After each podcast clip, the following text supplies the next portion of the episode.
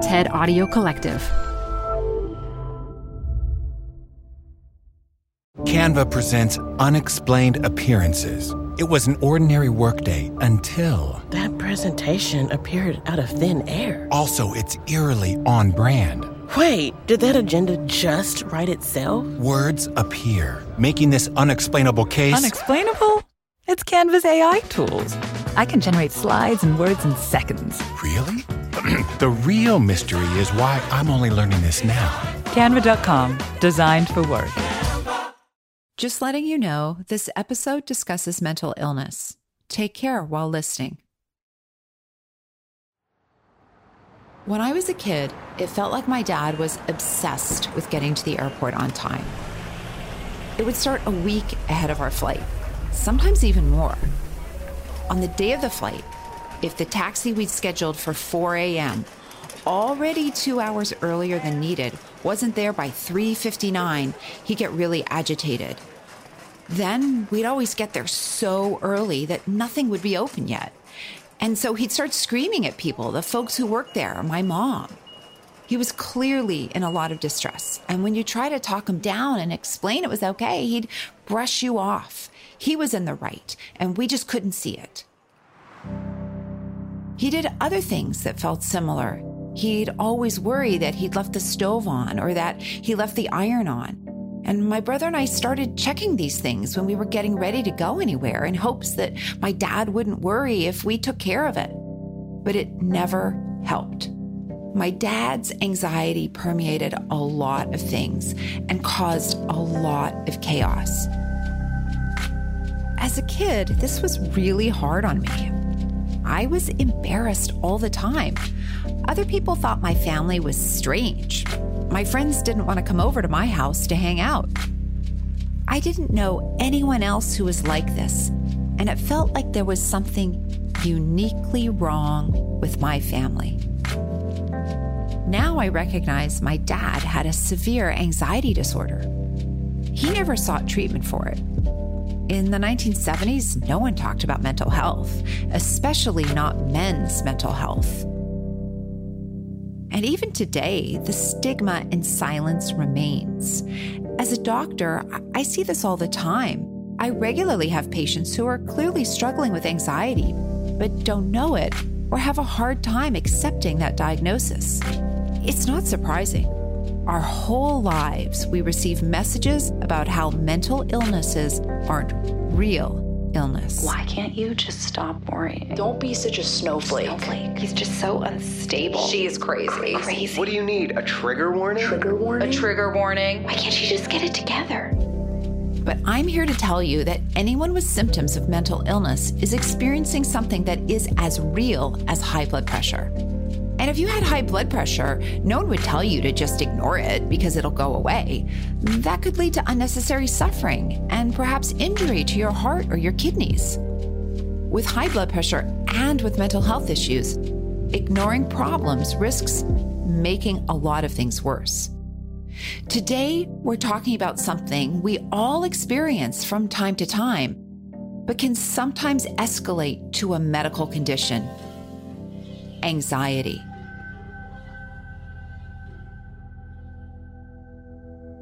Dr. Jen Gunter. From the TED Audio Collective, this is Body Stuff.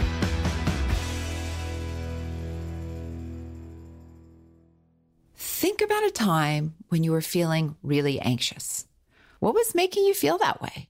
Maybe a big test or a serious conversation you had to have with someone important to you, or when you've had to drive at night during a rainstorm. How did that anxiety feel in your body? Did your heart start to race? Did you start to sweat? Anxiety isn't just happening in your mind, it's a full body reaction. So, how does it all work? I called up Dr. Kali Cyrus. Fixing things, got things set up perfectly, and they work. Just, yeah. Jen, Jen and I are just technological masters now. She's a psychiatrist in Washington, D.C. I asked her to give me the basics. Yeah, so anxiety is is generally I would say a form of fear or a form of worry. Either you are afraid that something is going to happen, or you are just increasingly worried. You're kind of um, maybe apprehensive. You're not sure if something bad is going to happen. You are maybe overly focused on the expectation of some kind of outcome. Like you just can't stop thinking about something. You know, one thing I sometimes hear is that oh well you know you should just just be less anxious or just try to be less anxious. But i mean you know that so sounds like trying to say to someone why don't you just have less high blood pressure? Or you know why don't you have just less abnormal cells in your uterus it's that's exactly the case. It's just that we don't think about feelings and emotions in that way. For some people, it's actually part of your genetic makeup, um, or there was something in your environment where you were predisposed to so many circumstances where you you were alert. And if you can't control your environment, you, you certainly can't control your genes. You can't just get rid of your anxiety, just like your cells or your high blood pressure. Anxiety is a normal emotion that all humans experience, just like happiness, sadness, and anger. It turns out all feelings have purposes. Looking at evolution can give us some insight here. For example, joy and affection tie families together to create stronger bonds of support. Anxiety exists to keep us alive. It's part of our threat response system and anxiety and fear are closely related. Imagine thousands of years ago, you're out foraging for roots and berries. There's a rustling in the tall grass. You need a system in place to help you sort out if it's just the breeze or a lioness is on the prowl. Today, we have fewer lionesses to deal with, but we still have threats, and anxiety helps us predict them and respond to them. So, what's going on here? We have two main parts of our brain that are involved in anxiety the limbic system and the cortex. We have the limbic system, which is sort of thought of this old emotional system that helps get us ready to fight a tiger. The limbic system is involved with our emotions and behavior, among other things, especially when those emotional or behavioral responses have to occur quickly without applying reasoning or judgment to keep us alive, like our fight, flight, or freeze response, which is both a mental and physical reaction to a potential threat. And then we also have the third part, which I'm just going to call our cortex. And these are some of the more complicated parts of our brain when we think about how we reason or how we plan, where our judgment and where our motivation comes from. The brain is complex and interconnected, and what's going on in one part of the brain is absolutely influencing the other parts. So you're walking down the street and you see somebody walking towards you. Maybe it's like a dark alley, and your amygdala is probably the first thing that goes off. The amygdala is a little almond shaped region in our limbic systems. It's the main fear processor in our brains which is basically being activated when you see this guy walking towards you. So let's say your your mind perceives this as fear. What ends up happening is that your amygdala will start sending signals to other parts of your brain, including the hypothalamus. And what will end up happening is this evolutionary system, the fight, fight, or freeze system, will get triggered, which will help your body run or fight or freeze, which is stand still. The amygdala sends out the distress signal, and it's received by the hypothalamus, another part of your limbic system. Then the hypothalamus relays that signal to the rest of your body. Your blood vessels will constrict so that in case you get cut or stabbed or something like that, that you won't bleed out. Your um, digestive system will shut down because it's not time to pee and poop. Also, it's like it's time to save your glucose, and so you can fight in your lungs, your bronchioles will dilate so that you can let in as much oxygen as you can to get to your muscles in case you need to run. And also, your heart rate increases so that you can pump more blood to your muscles. So, your limbic system is responding to the threat immediately with the fight, flight, or freeze system. At the same time, your cortex, the part of your brain that applies reason, is also trying to figure out the situation. I think about the cortex thinking, well, have you seen a face like this before? It's at nighttime. Have we ever encountered a situation with someone who's ever hurt us in a position like that? You have two different systems running at the same time. And so much of your experience of anxiety depends on how these two systems work together. And so there are some ways in which the amygdala can take over, and you are afraid if you don't get um, processing from the cortex or some of these higher thinking of reasoning to tell you that you don't need to be afraid. So it may not surprise you, considering my history, that I used to be very anxious about flying. As soon as I booked a ticket, I'd be nervous. I knew it wasn't rational. I knew that the chance of my plane falling out of the sky was astronomically low, but I couldn't stop worrying about it. My cortex and my limbic system were at war. But eventually, my cortex would rally the troops and I'd get on that plane. I'd be nervous. It would not be fun, but the whole thing didn't disrupt my life. But for some people, anxiety can be disruptive. They experience persistent, pervasive anxiety that gets in the way of their daily life or relationships. That's when it becomes an anxiety disorder. People who have anxiety disorders find that they will start feeling super anxious out of nowhere, or their anxiety is completely disproportionate to a situation. Your body starts to respond as if it's fighting a tiger and activating this entire neurochemical response when it doesn't necessarily need to. When someone comes to me and is talking about how maybe the past couple weeks they just haven't been able to leave the house every time they leave the house they have a panic attack um, or someone comes to me and says for the past three months you know maybe i got covid in december and i've been afraid to interact with anyone I like to think that if you are experiencing the symptoms of anxiety most days of the week for a prolonged time that is interfering with your daily functioning, then that's when it poses um, the level of being a disorder to me. There are many types of anxiety disorders, but generalized anxiety disorder is one of the most common. Its symptoms can be very unpleasant and disruptive someone might be feeling restless or keyed up. They might be tired. You have trouble concentrating. You're also just kind of irritable, like things bother you. People aren't moving as fast as they need to. You just don't know why you're kind of cranky. Muscle tension. So, for whatever reason, um, maybe your jaws clench or you find that your, your teeth are clenched. Um, and then you also usually have some kind of sleep disturbance. So, you might have trouble falling asleep or staying asleep. It can be incapacitating. Researchers have looked at people with anxiety disorders and found some specific differences in the structure and function of parts of their brains.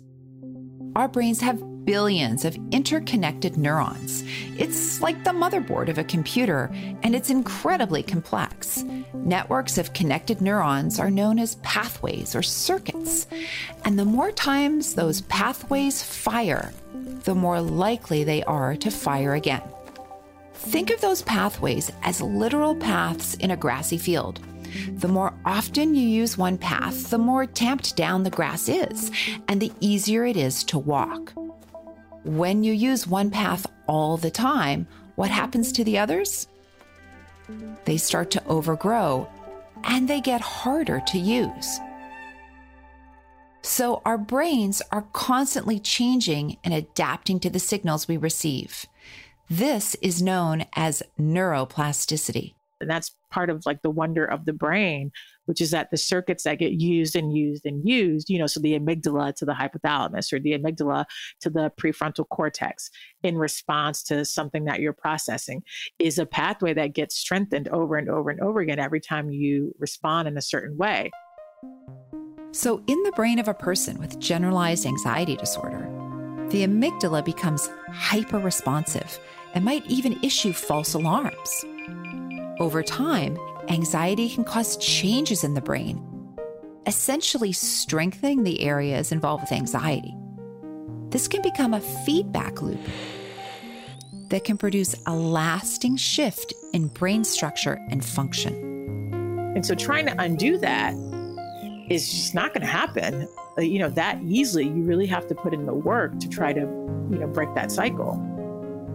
The good news is that our brains have an astounding ability to change. You know how I said I used to be really anxious about flying? A few years ago, I was on a flight to New Jersey, sitting next to a pilot who was on his way to his next job. We got to talking, and I told him how anxious I was about flying.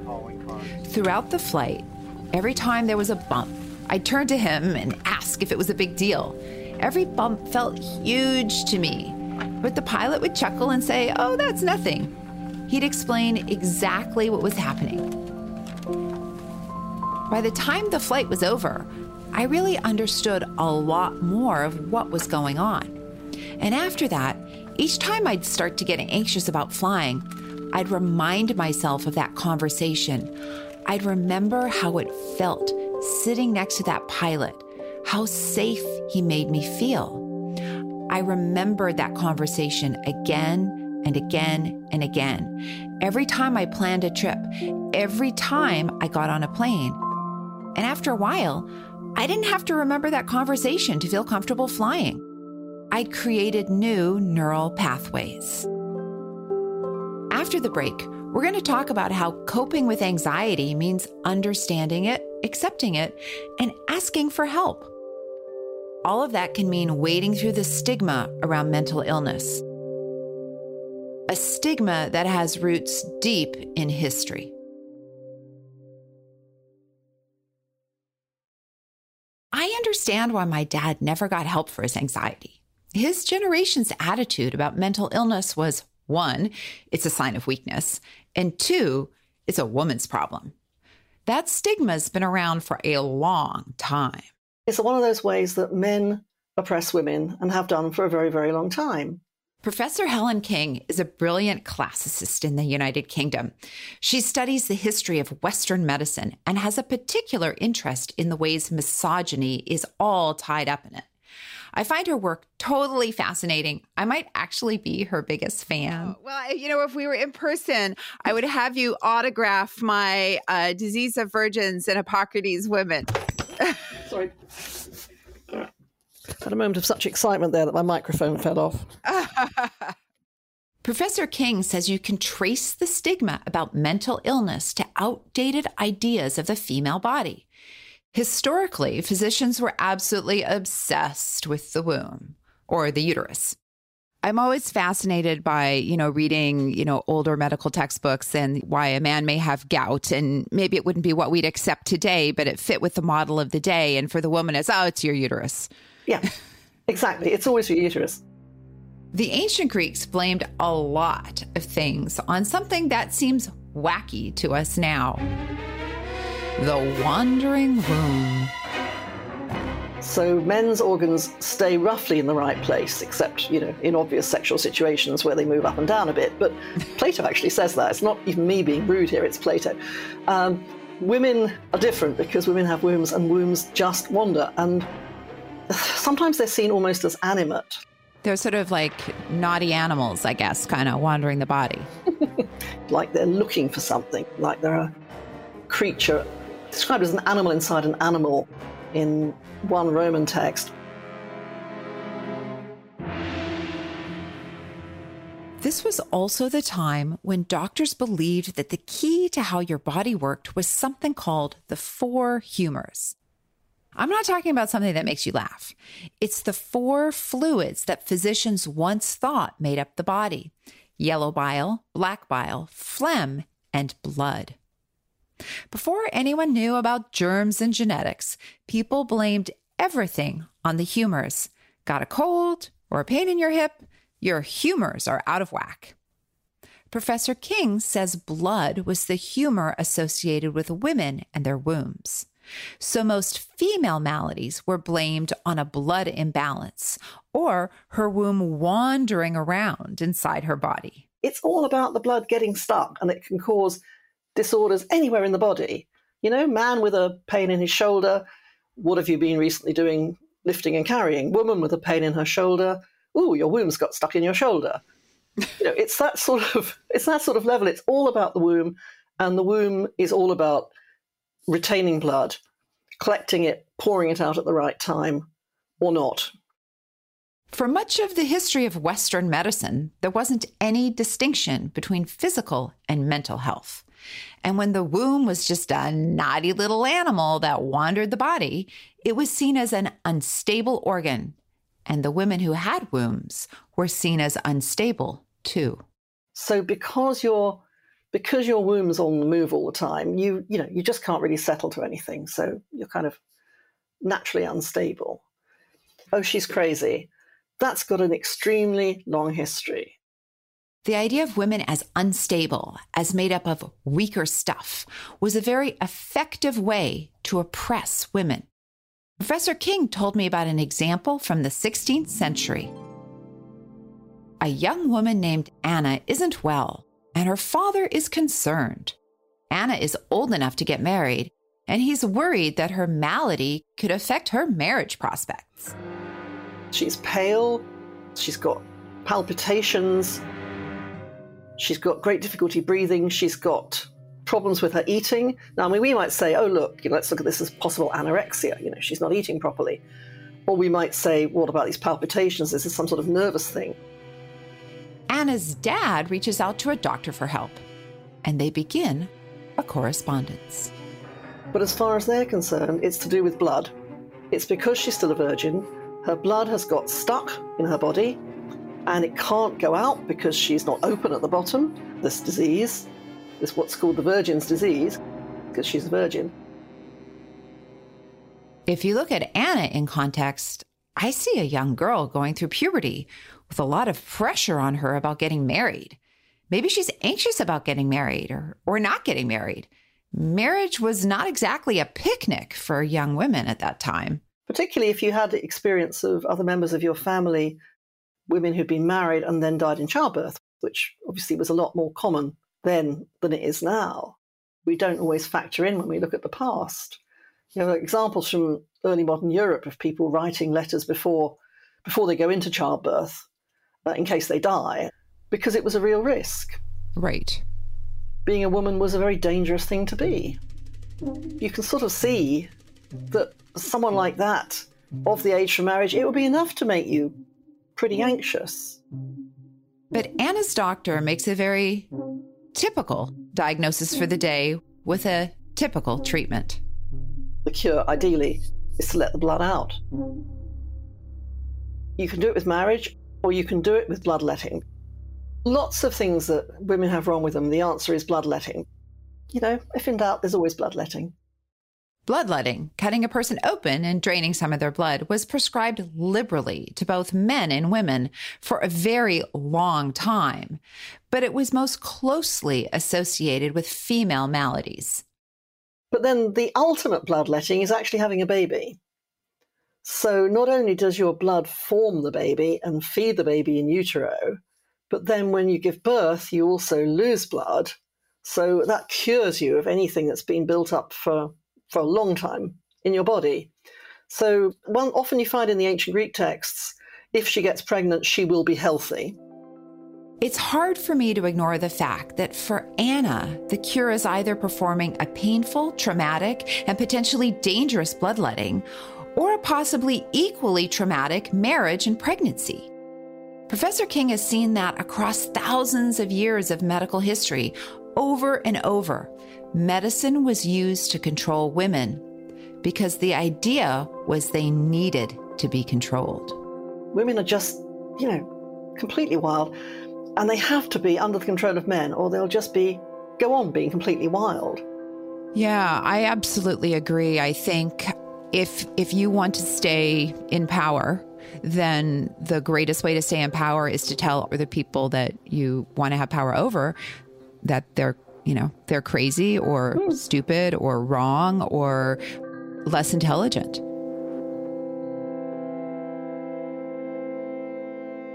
That persistent idea that women were crazy or unstable or less intelligent it helped set the stage for a complementary idea to emerge that mental illness was feminine.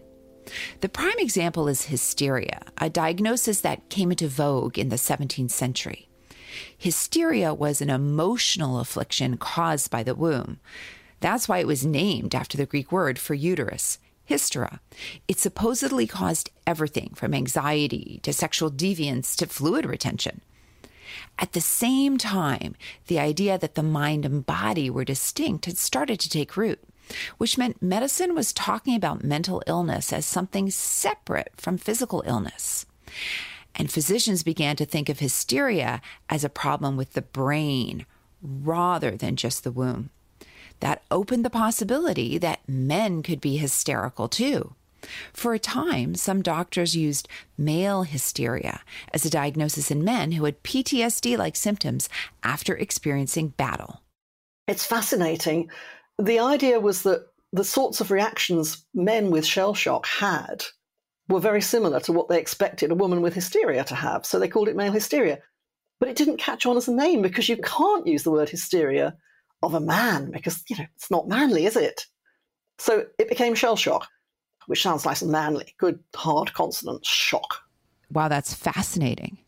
It is extraordinary, isn't it? But it's basically feminizing them. It's saying that some sorts of bodily reactions are not appropriate to proper men. And if you've been told all the time that you can't possibly have a mental illness because that's a feminine thing, you won't seek treatment. I think we still see this kind of stigma today. I definitely saw that with my dad. And I want to acknowledge that this isn't just about misogyny, it's also about homophobia. And it hurts all of us.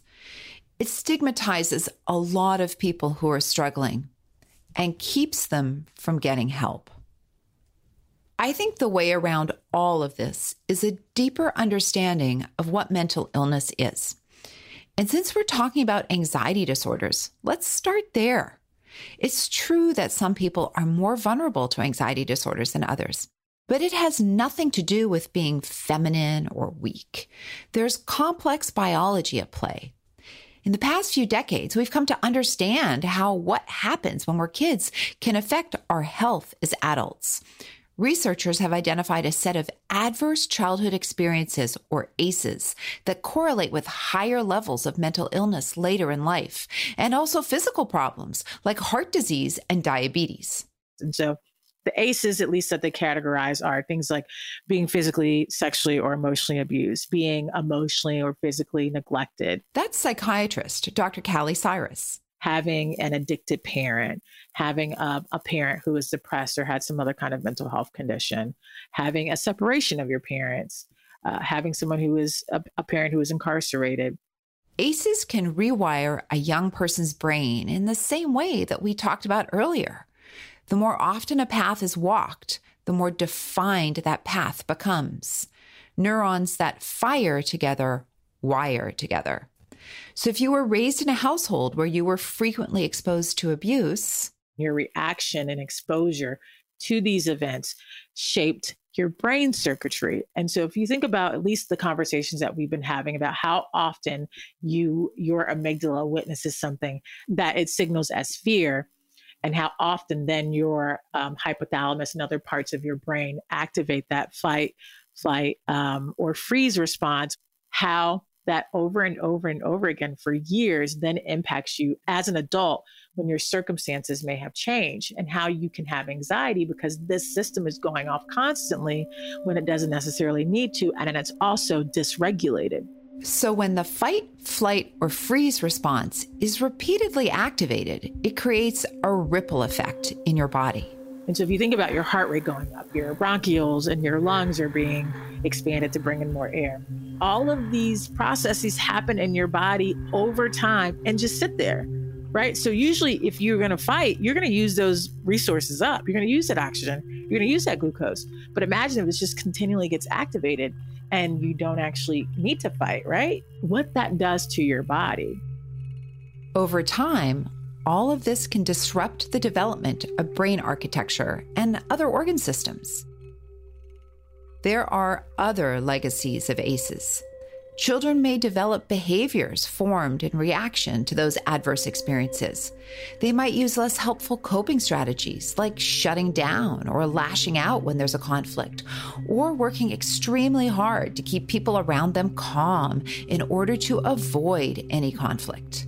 You can imagine if you were typically the kind of child who yelled or you shut down or you tried to please everyone and that got you out of trouble as a child over and over and over again until you were 18 and then you're out in the world, that's going to be your knee jerk because it worked. And so, how do you undo you know, something that's been habituated for years and not just, I think, behaviorally in terms of like, oh, if my go to is to respond in this way, but I mean, also neurochemically, those pathways in your brain are solidified, you know, from the moment you started doing that as a child.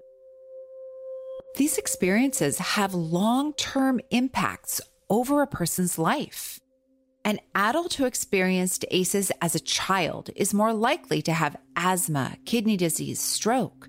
They could even be more likely to experience earlier menopause.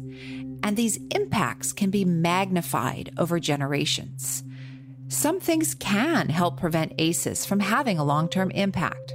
For example, having a loving, supportive relationship with an important adult can be a buffer.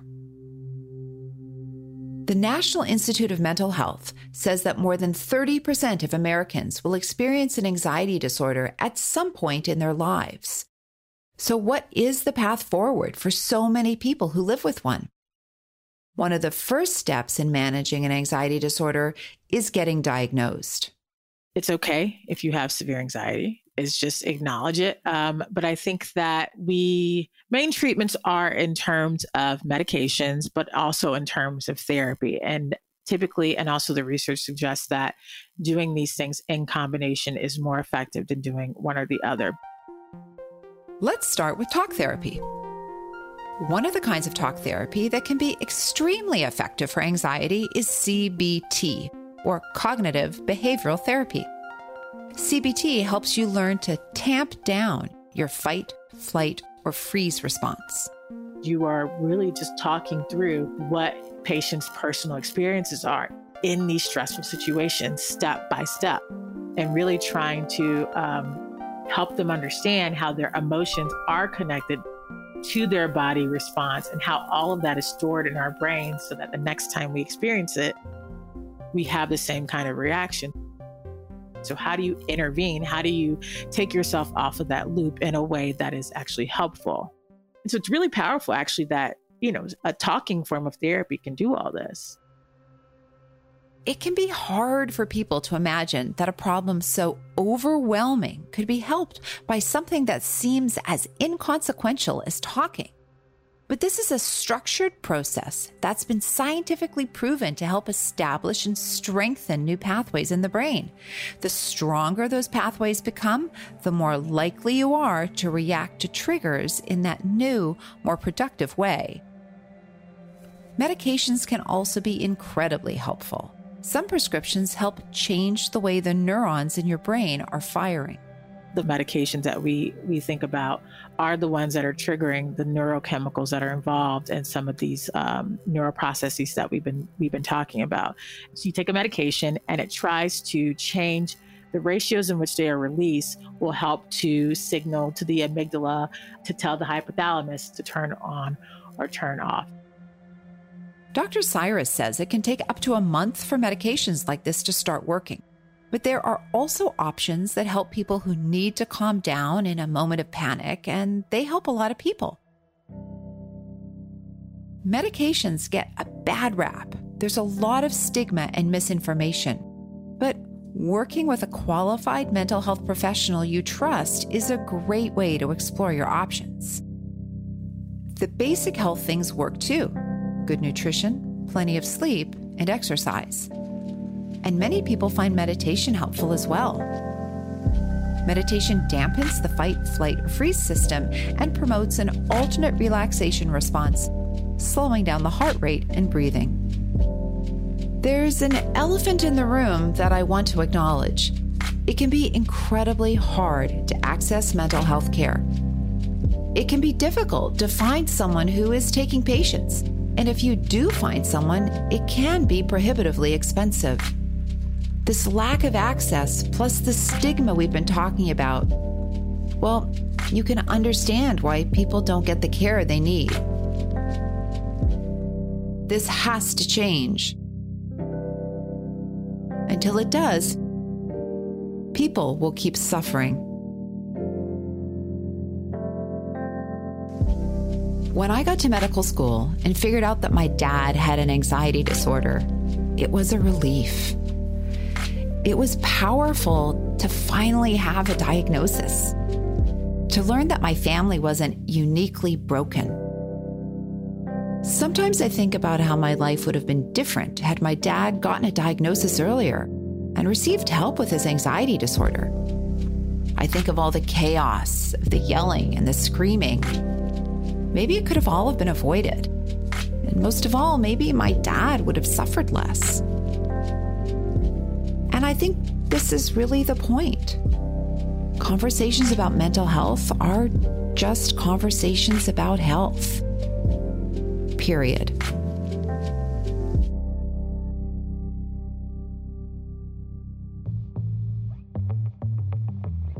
Next week on Body Stuff.